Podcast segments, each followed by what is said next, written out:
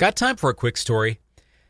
Imagine sitting down with Patrick Swayze and writing an iconic hit song.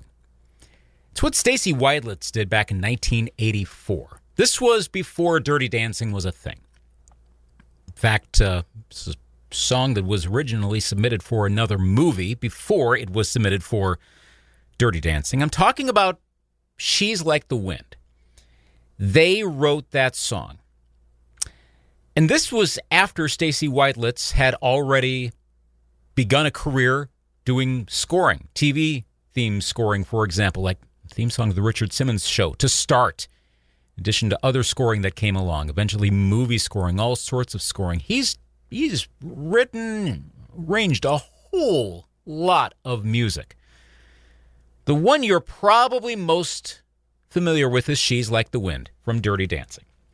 And I got the opportunity to talk to Stacy Widelitz, and that's who we're talking to in this edition of Got Time for a Quick Story. And the stories about She's Like the Wind and, and other songs. So we'll, we'll start with She's Like the Wind, song that my radio station, Greatest Hits 98.1, will we play that song. It was a big, big hit in the era in which we play our music on the radio.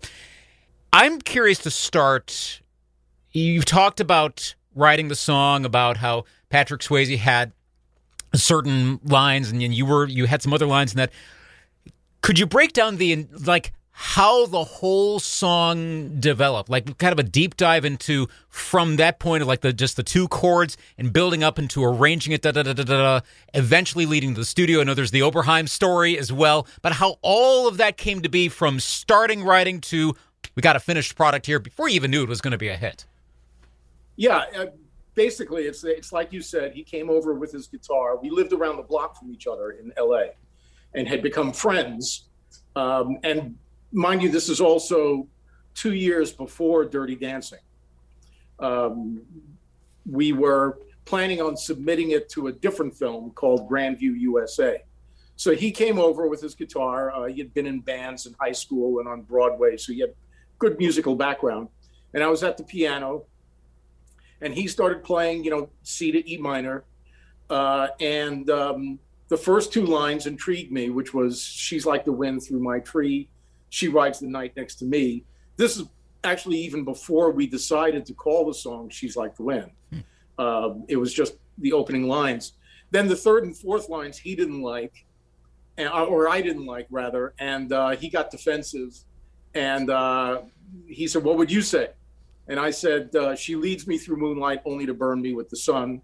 And he said, "You know what? What does that mean?" And I said, "I don't care. Let's just write it down and move on." And and then it was, you know, I said to him, I said, well, it's got to move off of those chords at some point. I mean, it's it's fine for the verse, but um, I took it to an um, A minor seven, uh, and uh, then B minor seven, and then we had came up. I think it was the second day we we came up with this kind of what you call a, a walk down in the chords mm-hmm. um, and realized that "She's Like the Wind" was the tagline and was the hook. And uh, uh, because he, we, he had just a fool to believe, I have anything she needs. You know, she's like the wind. And um, so then we had this this framework and the chord pattern, um, and uh, from there we decided to do a demo of it to submit to this other film. And um, I programmed all the synthesizer parts uh, and and drum machine. Uh, brought in a guitarist friend of mine uh, to play on it, uh, and Patrick did the lead vocal. And my girlfriend at the time, Wendy Fraser, was a great singer who's on the final version as well. And she said, did some background vocals and um, then this kind of duet with him at the end. And um, we submitted it to the film, and ultimately they didn't use it, which turned out to be a blessing. Uh, and uh, the demo basically sat in a drawer for two years, and uh, it was just really completely off my radar.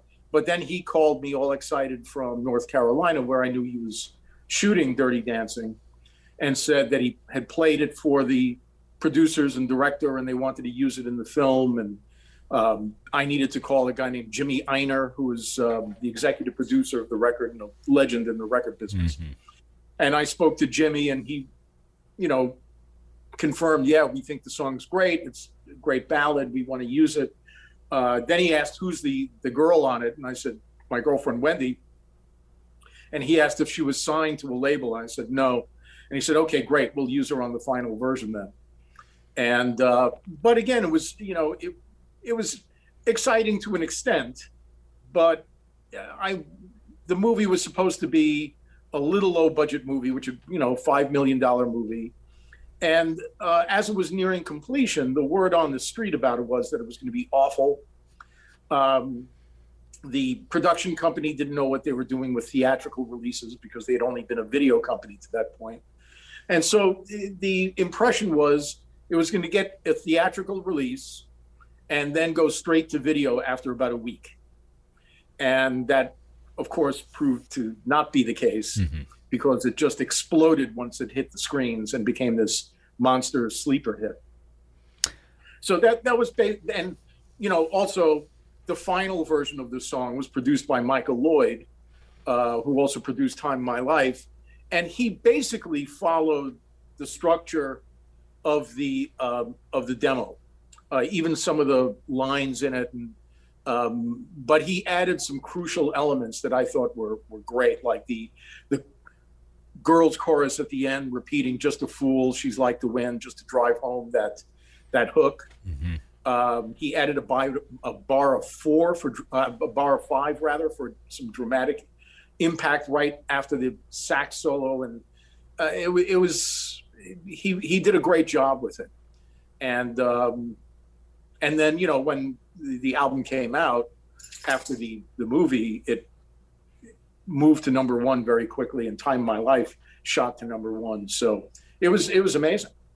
Do you still have the demo that song? You know, I got asked that recently, and I've got to find it. I, I think I have it on cassette someplace in the house, oh, and boy. I I've got to find that stupid cassette. Uh, I don't think I have the original um, tracks to the demo. Unfortunately, the studio that uh, we recorded it at, California Recording, got wrecked in a fire, hmm. and their vault went up. Oh, so no. uh, I think that I think that took our 24 track with it. So, uh, um, so that that's a shame, of course. But uh, but somewhere in the house, I, have got it. and I've got to get it transferred. Yeah, it reminds me because uh, didn't did, you've obviously done some stuff with Frankie Previte, con- con- connected to Dirty Dancing, and what the demos came out from his two songs. Didn't they come out about a decade ago or so? It was for charity, and I remember he put out the demos for that. I was intrigued when that came out. Like, like I'll perk up at anything that's like the original original demo. Yeah. You hear the yeah. the genesis of a song. That would be fascinating if you find that. Yeah, it, it would be really interesting. Um, you know, on the on the final version, actually, that Michael produced, he had hired a um, a synth player named Stuart Levine uh, as part of the session players. Great, great band. Lawrence Juber was on guitar, who's mm-hmm. from Wings. Yeah. And Paul Leim on drums, who now lives here in Nashville. Mm-hmm. Uh, so it was uh, the synth player was doing these synth parts, and Jimmy Ienner turned to me. I was sitting in the booth and uh, or the control room, and Jimmy said, "It, it just doesn't sound right. Uh, what did you use on the demo. And I said, my, you mentioned it before, my OB8, Oberheim 8, great synthesizer. And so he said, where is it? And I said, it's 10 minutes away at my apartment. So he said, go get it.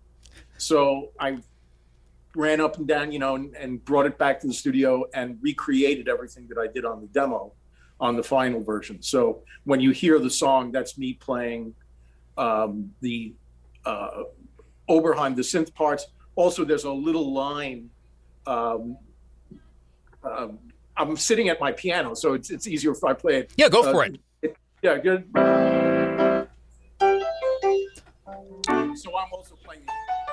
Aha. So that's the, on uh, DX7 actually. Oh, nice. I actually have one of those at home, uh, an, an, original DX7 from like 1984. I came across it on eBay back in 2000. It's like my prized synthesizer that I that I have. Um, I was impressed that he had that there was an Oberheim on that because I know at that era everything was moving digital, digital, digital, like and away from anything analog. And ever so often I'll hear about something like, oh yeah, there was an old analog that was thrown like a, I think Richard Marx right here waiting was like all Oberheim. Like I had no idea around that time because I thought everything was digital and just discovered this here about that song as well. Yeah, and, and also the intro to Jump uh, by uh, Van Halen, that great yes. synth opening. That's that's an OB8. Yes. Uh, had a very particular, uh, very rich sound uh, that I, I thought was fantastic. Yeah. What, how do you approach songwriting? Like what? Like do you lyrical, musical? What when you when you write a song or when you write a score? Maybe it's different between score writing, songwriting. However, but what is your general approach to developing a song from literally from scratch? It's it's taken so many different approaches. Um, in Nashville, I've, I've, collaborated a lot with other writers. So sometimes a writer comes over and has a great idea. Um, like in one case, I uh, wrote a song with two guys from the Canadian band Doc Walker. We wrote a song actually that I'm really proud of, and the video is great, called That Train. And they came over with a complete, what to me sounded like a chorus, uh, and with lyrics and everything and uh, they played it for me, and I said, "That's great." And they said, "Yeah, but what does it mean?"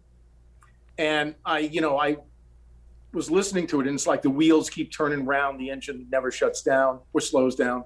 Um, and I knew that these tracks would lead to heartache, heartache and pain, but I still got on that train. So I said, "Well, to me, it's about addictive behavior. You know that you're about to do something bad, and you've been doing it before, but you still get on that train." And uh, so then we sat down um, at in this very room, right where I'm sitting right now, and um, I started playing chords for uh, a verse. And we just started shooting ideas back and forth. You know, let's make it a story, three different stories, where it's a story about a guy that wakes up in a motel just after a really bad night. Second story was based on a woman that I knew who had been in abusive relationships and kept going back to abusive relationships, which I consider to be a form of addiction. And then the third verse was about the lead singer of Doc Walker being addicted to going out on the road.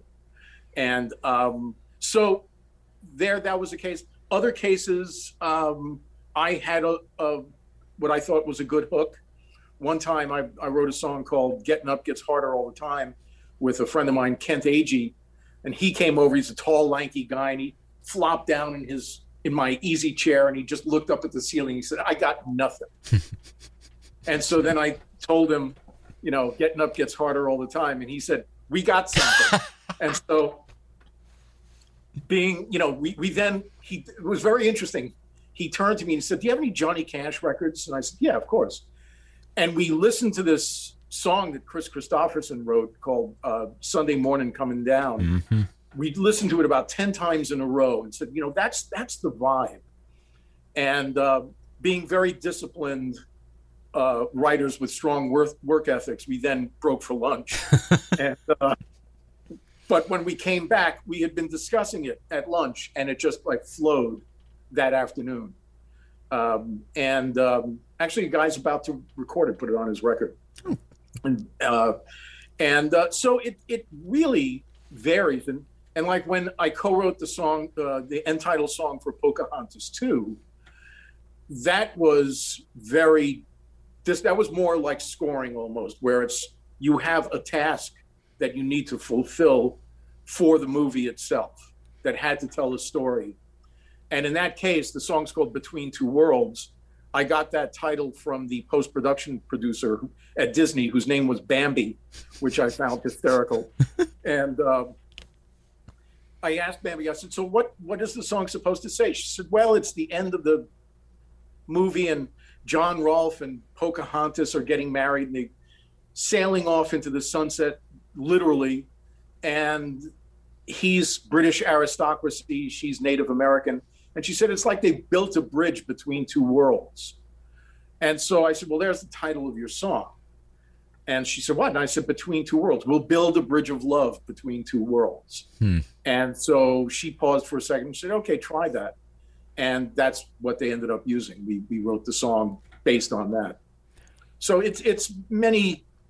It it can come from many different places. Okay.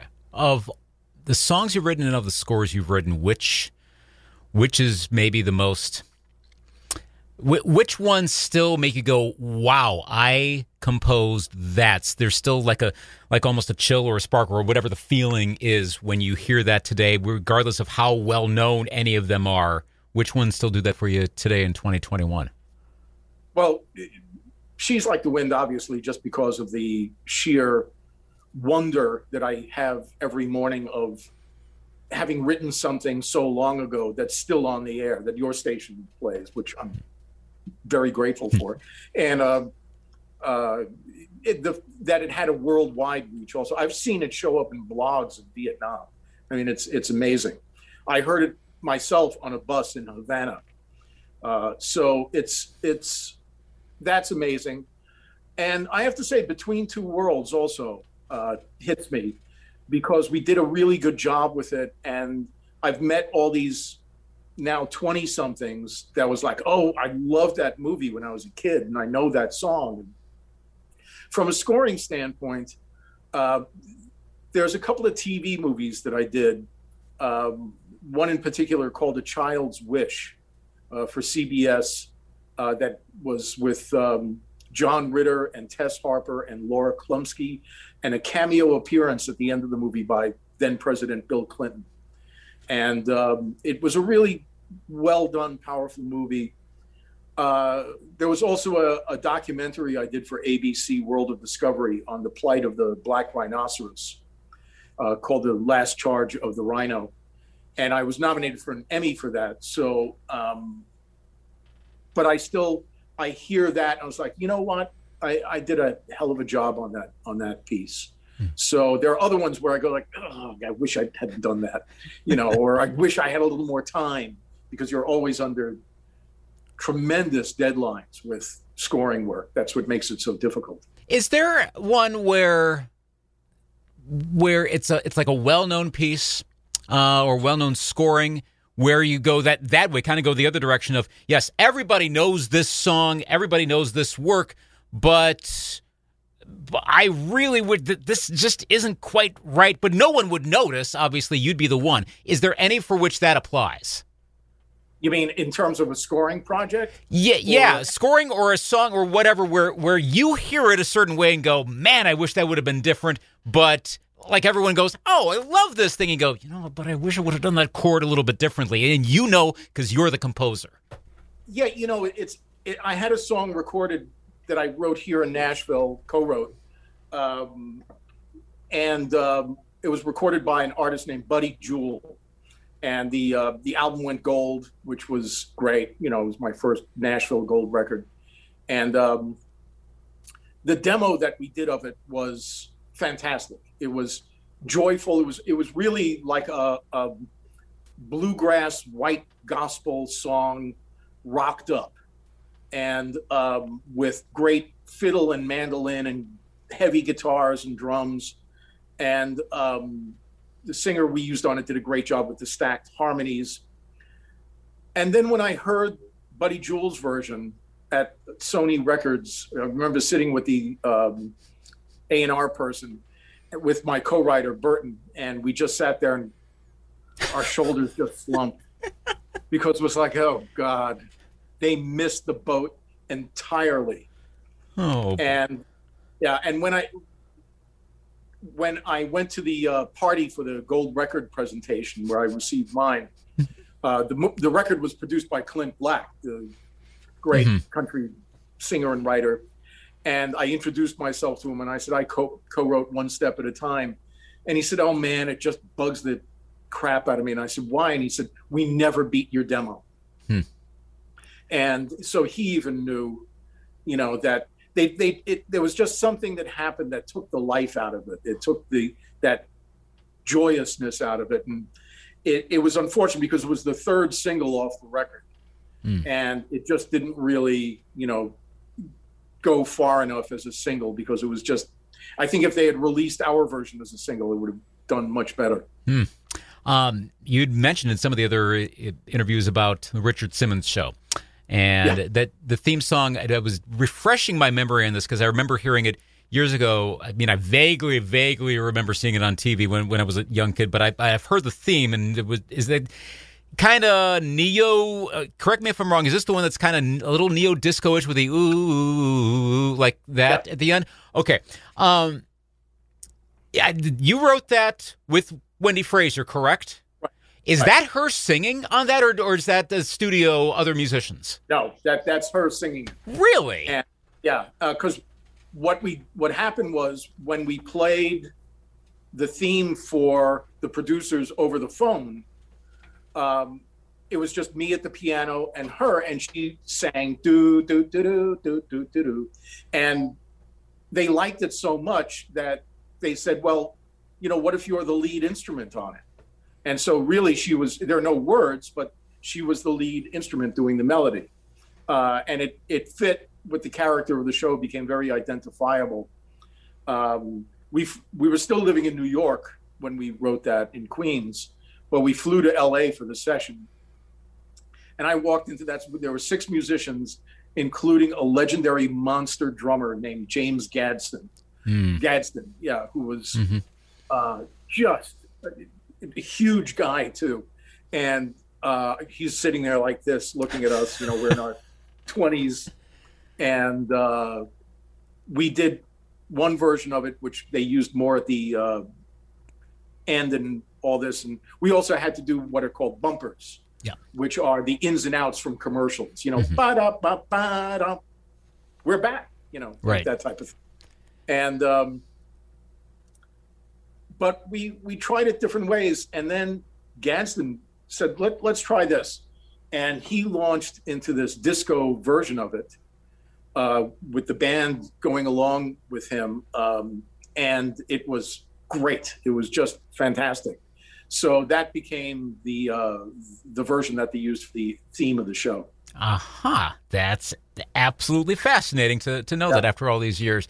Um, what's the you you mentioned playing obviously the keyboards on "She's Like the Wind" in, in addition to obviously writing it and having a part here or there on, on certain songs of the Buddy Jewell one. What do you what do you think is the best known piece of music that you play on that people don't know you were a part of either the writing or maybe more appropriately even the playing on that piece that yeah yep that's that's you playing in the background on on a little part here or somewhere yeah uh, there are things here and there um, you know the original theme for beverly hills 90210 mm. which you can only hear on the pilot episode because of a debacle that occurred with the graphics and and Aaron Spelling throwing out the whole opening, including our theme. Um, I'm playing. If you listen to it, I'm playing all the keyboard and synth parts. The guitarist is my co-writer Jeff Skunk Baxter, who I'm still dear friends with, and the sax player on it was Edgar Winter, mm. And that was incredible. You know, I remember talking to Jeff, and I he said, "Yeah, I think we should have sax." And I said, "Yeah, okay. Who who do you want to get?" And he says, "I'll call Edgar." And I said, "Edgar who?" And he said, "Edgar Winter." And I said, "You're kidding."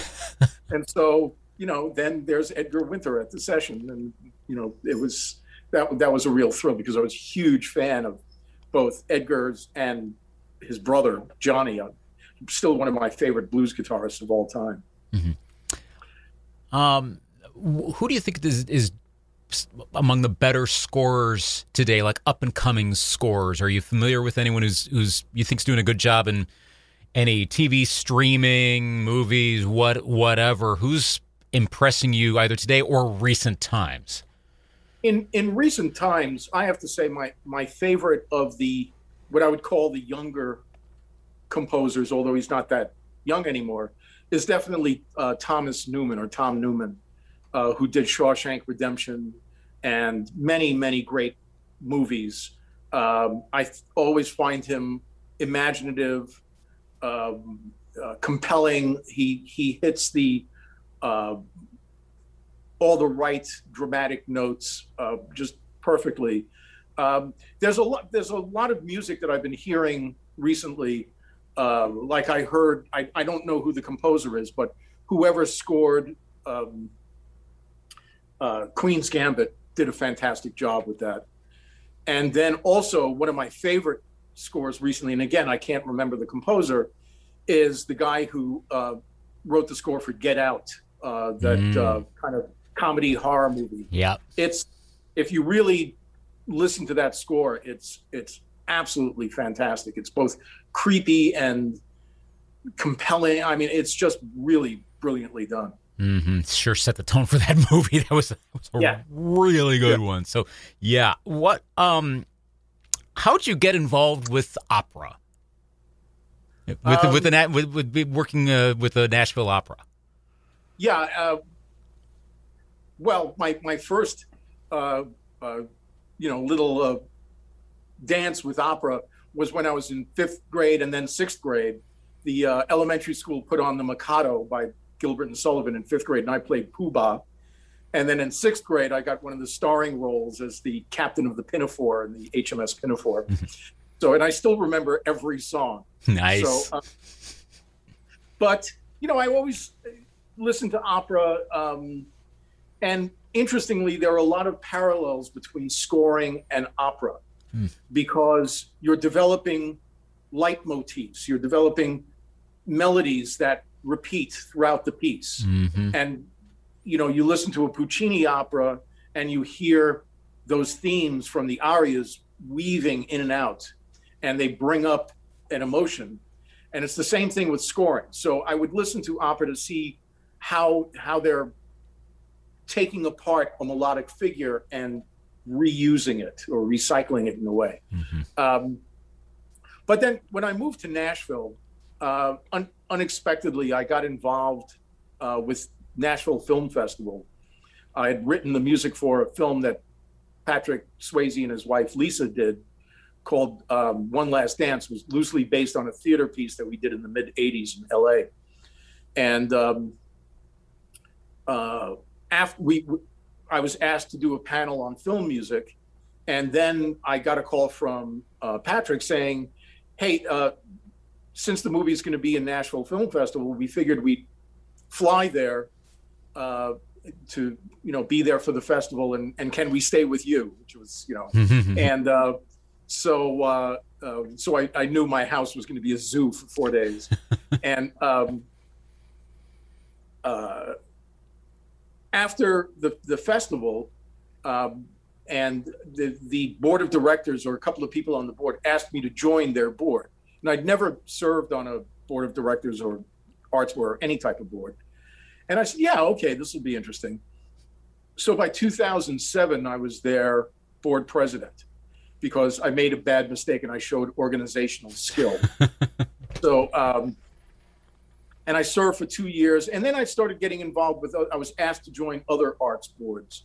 Uh, there's a great chamber music group in town called Alias Chamber Ensemble, uh, Grammy nominated Alias Chamber Ensemble, and I I was their board president for four years.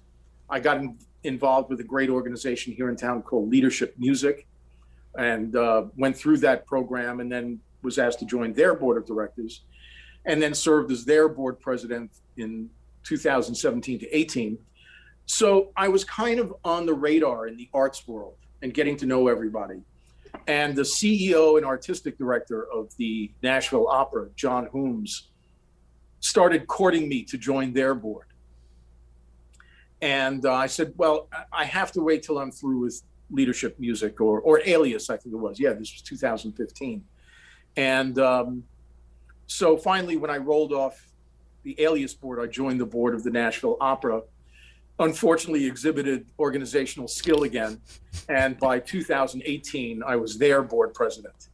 So, um, and have developed a very close relationship with John and the staff, and uh, and right now, I'm there's another part of the opera organization called the Guild, which is kind of the education and fundraising wing. So I'm currently their board president Okay. so it's it's it's been fun it's in you know getting to know some of the artists that come into town some of the singers and um, and and be more involved in something that's that's doing actually fantastic work um, even in this pandemic year they've been very active online and um, uh, got a, a, a huge grant from the mellon foundation called the Southern Arts Resilience Grant, you know, because we stayed open mm-hmm. and uh, and stayed productive. So it's it it's been a, a, lot of fun being involved with them. Nice.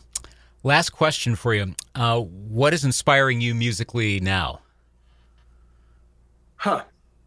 Um, it's been a little rough over the last year. I, I'll have to say, with the pandemic, I spent some time redoing my studio downstairs, and I go down there sometimes and I'm like, I'm just not getting it. So I'm listening to a lot of music, um, and I've been very active with photography recently. Also, mm-hmm. uh, that that's turned into a. It started as kind of a hobby five and a half years ago, but it's. I now have gallery representation. I had a show, and four of my pieces have sold, and I'm going to try to find a way to combine photography. I've been in talks with the gallery about this, about a second show where as you wander from room to room, I've scored the experience. So that's something that I'm I'm looking forward to to getting into it at some point.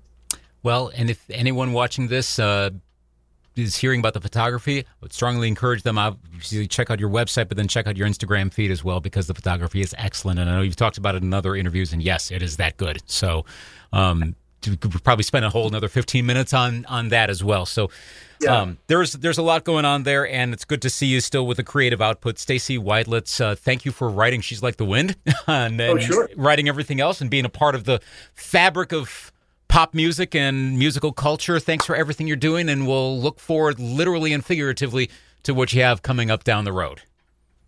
Yeah, thank you for. Uh for hosting this. It's it's been a blast. And yeah, they can go to stacywidelitz.com. It's very simple. Very simple. And, uh, and check it out. And you can hear some music too. Some of the songs I talked about today. That's good. Yeah, we'll definitely have to check that out. See if you can find that demo. i am looking forward to that. If you ever find yeah. the cassette, I'm playing that as soon as as soon as it shows up online. Okay, good. All right. Thank you very much, Stacy, and take care. Sure. Thank you. Stacy Widelitz yeah, it, he has written so, so, so much. I would also encourage you listening now to listen to a lot of the other other interviews he's been doing because there there's a wealth of information that we didn't even get to. Um, a lot of interviews that he's been doing in the in the spring of 2021, around the time that I'm doing my interview. I'd encourage you to listen to all of them because you're going to get a whole lot of stories uh, in addition to uh, what you heard um, in in this interview. This podcast and got time for a quick story. And as he said, StacyWidelitz.com. You can find him on, again, social media, Instagram, like I mentioned. Uh, there's a lot of great photography that you get from him uh, right now. And, and uh, yeah, there's a whole lot coming from him. Check it out, Stacy Widelitz. Again, that's spelled S T A C Y W I D E L I T Z. This has been the latest edition of Got Time for a Quick Story. Thanks as always to Greatest Hits 98.1 Radio in Eau Claire, Wisconsin for providing the facilities to do these interviews. You can listen to and watch some of these interviews. This one you can watch. It was done by, by Zoom uh, at greatesthits981.com. Uh, where it says features at the top of the page. Put your mouse over that then it'll, it'll say interviews. Click there, and you can watch this watch others and listen to others. Others done by my coworker John Murphy. He's done some cool interviews as well. Also have a lot of these interviews on our YouTube channel as well for Greatest Hits 98.1. You can also find this podcast, Got Time for a Quick Story, and a lot of the usual podcast platforms. Subscribe to it so uh, you know when new episodes arrive, and also rate this uh, preferably higher so word gets spread around. Got time for a quick story? I'm Luke Anthony.